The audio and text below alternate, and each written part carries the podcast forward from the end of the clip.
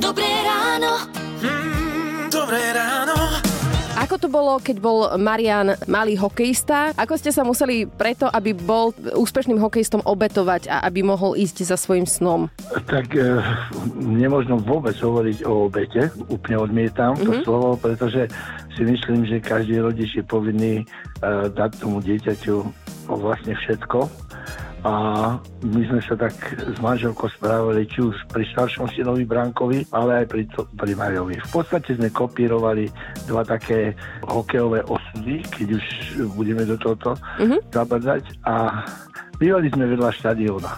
A Maroš uh, už niekedy v šiestých rokoch uh, tam chodieval, zbieral hokejky, díval sa na to, a tak sme ho dali do prípravky manželka s ním chodievala, bol úplne nadšený. Jasné, že k tomu patrí aj to ranejšie vstávanie, pretože vtedy bol v Trenčine len jeden štadión, teraz sú dva, dokonca ten druhý postavil Marian, aby deti nemuseli tak za času stávať. Mm-hmm. No a tak sme stávali, nosili ho tam, viazali kočule deckám a tak ďalej. Všetko, všetká radosť tam bola, či už zo strany tých detí alebo rodičov, porozprávali sme sa a stal sa z toho úplne taký, by som povedal, veľmi krásny, eh, krásne obdobie života pre nás. Eh, spoznali sme kopu nových ľudí, bolo to príjemné. Takže nikdy sa nedá hovoriť teda rodič, keď podporuje svoje dieťa v žiadnom prípade, že sa obetuje. Práve naopak.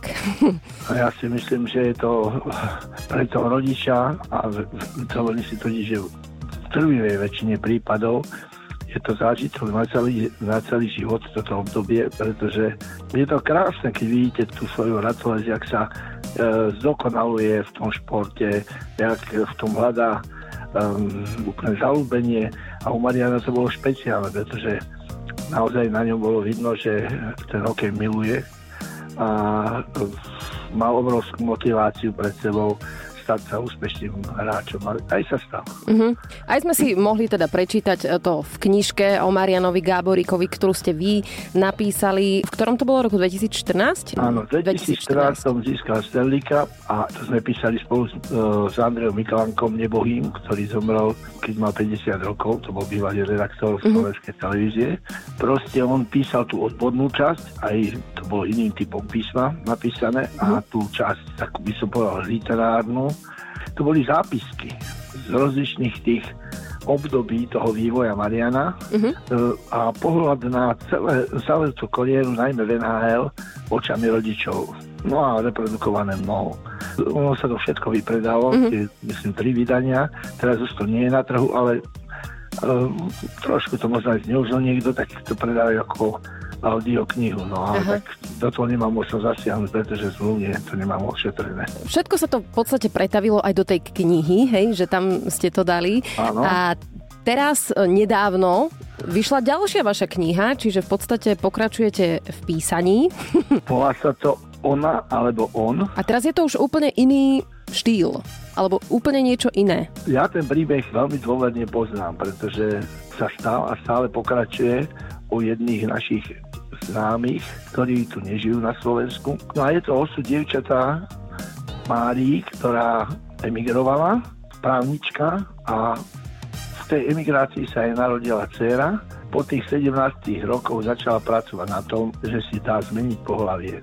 A až dovtedila svoj cieľ, že, že sa stala mužom. Mm-hmm z tých, ja neviem, 300 strán, čo som mal napísaných, som to zredukoval na tretinu, kvôli tomu, že som nepokladal za potrebné zapadať do nejakých odborných vecí, mm. do, do problematiky transrodových ľudí a tak ďalej. Po troch rokoch žitia ako muž zistila, že to nie je to pravé. A všetko robila preto, aby sa vrátila do toho svojho pôvodného uh-huh. spôsobu života, aby sa stala znovu ženou. Je to úplne iný príbeh, ako keď ste písali o áno, Marianovi. Áno. Vy ste ho podporovali ako dieťa, hej, chodili na tie štádiony a tak ďalej a on teraz podporuje vás v tomto písaní, dokonca uh-huh. prišiel aj na krst knihy. Ako vnímate vy teraz túto jeho podporu, že on to teda otočil a podporuje vás v písaní a či ste moje posielali nejaké pracovné listy? Ja som v podstate otravoval celú rodinu s tým. Mám dve nevesty, mám dvoch synov, tak som si dovolil im niektoré tie fázy toho, toho zrodu tej knižky poslať. Uh-huh. Ivana Marianová e, manželka bola veľmi kritická, za čo jej ďakujem, otvorene mi v niektorých veciach povedal, no tak žena by to napísala trošku ináč, treba to tam zjemniť a tak mhm. ďalej a tak ďalej. No a, a Marian si to čítal, ten moc na to nehovoril, ale viem, že, že spozornil a keď už tá knižka bola na svete, tak mi povedal, viem tatino, že to je tvoja srdcovka a chce to aj nejakú, by som povedal, ten PR tomu dať. Mm-hmm. Ja som ani nevedel, čo je to PR. Proste nezaoberal sa týmito vecami. No a hovorím, nechám to na teba. A zrazu bol tu krst, bola návšteva v televízii Joj ráno, záujem médií, aký taký a momentálna reakcia aj ľudí. On je v tej mediálnej oblasti pomerne zbehnutý už. Som mu veľmi vďačný. Keď som tam videl toho pána Bezáka na tom krste, bývalého arcibiskupa Trnavskej diecezy, tak ja som bol z toho úplne mimo. Ja som nedával šancu, že mi takéhoto človeka zožne. Ja som to len medzi rečou spomenul, že bolo by to dobré, keby tam bol takýto človek z toho duchovného sveta, pretože to sa, tá kniha sa celá, celá od začiatku až do konca týka, práve toho duchovna, toho, toho obrazu, ako prichádzame na svet a ako sa môžeme zmeniť. On prijal to pozvanie a sám povedal, že svojou prítomnosťou to chcel dostať do takej menej kontroverznej roviny. Mhm. Lebo tá tam je. Tá je aj v tom obale, ktorý ľudia si nevedia vysvetliť, oni to hneď spájajú s nejakými hnutiami a s tým.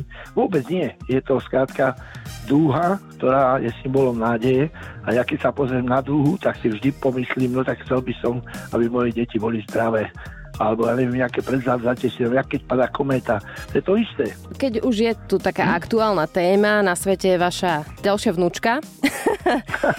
to je veľmi aktuálne. To je veľmi aktuálne, takže ako to prežívate? No, tak to, je to krásne obdobie života tiež. Toto, to, je, to je zázrak.